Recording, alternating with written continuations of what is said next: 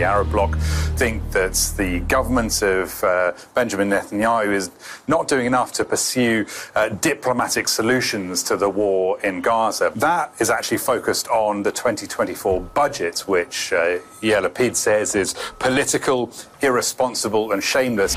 Giulia Crivelli, buongiorno. Buongiorno, Giulia. Eh, ho sentito che persino appunto nel, nel, punto sulle borse ci sono gli effetti di quello Sì. che è successo al confine tra Giordania e Siria. Questo per dire che davvero adesso il conflitto, soprattutto quello in Medio Oriente, sta avendo ogni giorno delle conseguenze che potrebbero essere gravissime. La voce che avete sentito era quella di corrispondente di Al Jazeera, il- la parte in inglese, perché chiunque volesse, forse è una delle fonti più interessanti da seguire Al Jazeera, il canale satellitare, ovviamente non quello in arabo, a meno che non si conosca l'arabo, ma quello in inglese.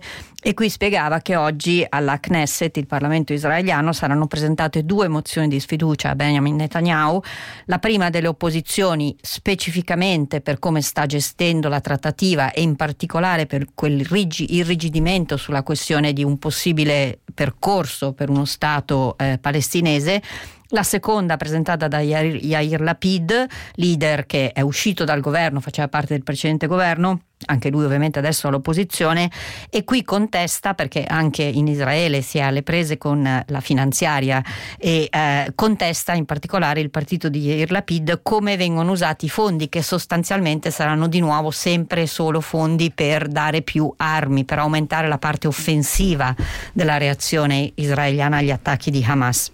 Purtroppo, e questo tant'è che infatti sui giornali israeliani si parla della strage e si parla di altre cose che poi, che poi diremo, di questo quasi non si parla perché queste mozioni di sfiducia per come è eh, organizzata la Costituzione israeliana, comunque con l'attuale eh, maggioranza su cui può contare Benjamin Netanyahu, non ha- Ben- Benjamin Netanyahu, non hanno possibilità di passare, però è significativo che almeno vengano presentate.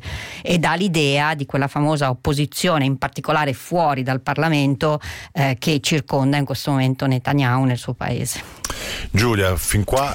eh, Sì, insomma, eh, come, come ti dicevo, la questione è soprattutto questa escalation ehm, che potrebbe esserci perché se eh, Iran e Stati Uniti dovessero veramente entrare direttamente in conflitto eh, è talmente preoccupante Sì. che è il titolo principale del Wall Street Journal e del Financial Times, quindi i due principali quotidiani eh, economico-finanziari al mondo, mentre i quotidiani americani si concentrano soprattutto sulla la morte dei primi tre soldati americani. E le il- prime vittime americane Esatto. nell'area, certo. E ehm, eh, in particolare poi ci sono le analisi su eh, questa, questa ancora non chiarissima posizione di questa base, perché la Giordania, benché ti ricordi, avevamo sentito anche la regina della Giordania attaccare fin dai primissimi giorni eh, la reazione di Israele dicendo che Sì. si usavano due, due- due pesi e due misure per i bambini israeliani e i bambini di Gaza, però la Giordania, soprattutto nel- negli ultimi anni, era stato un paese con un ruolo molto, diciamo, mh, conciliante. Di cerniera, esatto, certo. esatto.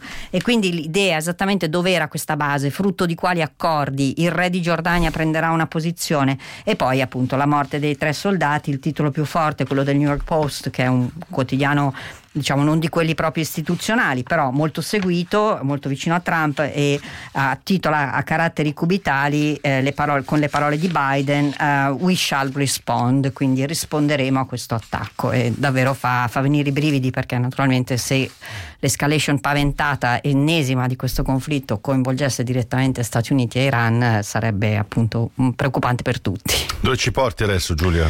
Ma restiamo comunque Stiamo- sulla cosa. Sì. ho sentito che avete parlato degli agricoltori francesi. Ecco, l'escalation in Francia è quella perché eh, sia eh, Le Figaro che moltissimi altri quotidiani, eh, Le Figaro per esempio titola Aumenta la tensione tra gli agricoltori e l'esecutivo perché Attal, forse anche contro ogni previsione, aveva fatto un'apertura agli agricoltori, il primo ministro, però non basta. A questo punto evidentemente si sentono in una posizione di, for- di forza di rilanciare sulle, eh, sulle- sulle proposte del governo Attal. Tra l'altro sentivo stamattina, invito tutti a risentirlo in podcast, uno studioso delle questioni dell'agricoltura eh, a 24 mattino che diceva che in Francia sono l'1,5% della popolazione di lavoratori sono direttamente coinvolti nell'agricoltura, quindi è, è chiaro che eh, diventa difficile poi, eh, certo sono pochi ma possono le strade, però il governo non può piegarsi, face, si ragionava, alle richieste di questa categoria, visto che ci sono anche tantissime altre categorie in questo momento in difficoltà economiche. Comunque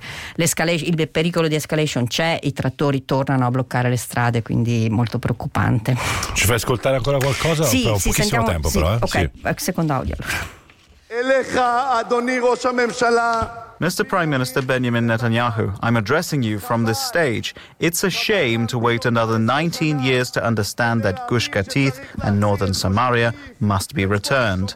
The responsibility of brave leadership is to make courageous decisions. Giulia? Questo è l'altro, l'altro tema di cui vi dicevo prima, Sì. di cui si occupano i giornali israeliani e non solo, ed è la manifestazione, la conferenza, e vi assicuro era un teatro pieno che c'è stata in Israele, degli estremisti di destra, coloni soprattutto, che ehm, vogliono addirittura, sono contrari a qualunque tipo di, eh, di ehm, eh, ritiro dalla striscia di Gaza, anzi vorrebbero, paventano addirittura di creare delle colonie anche lì.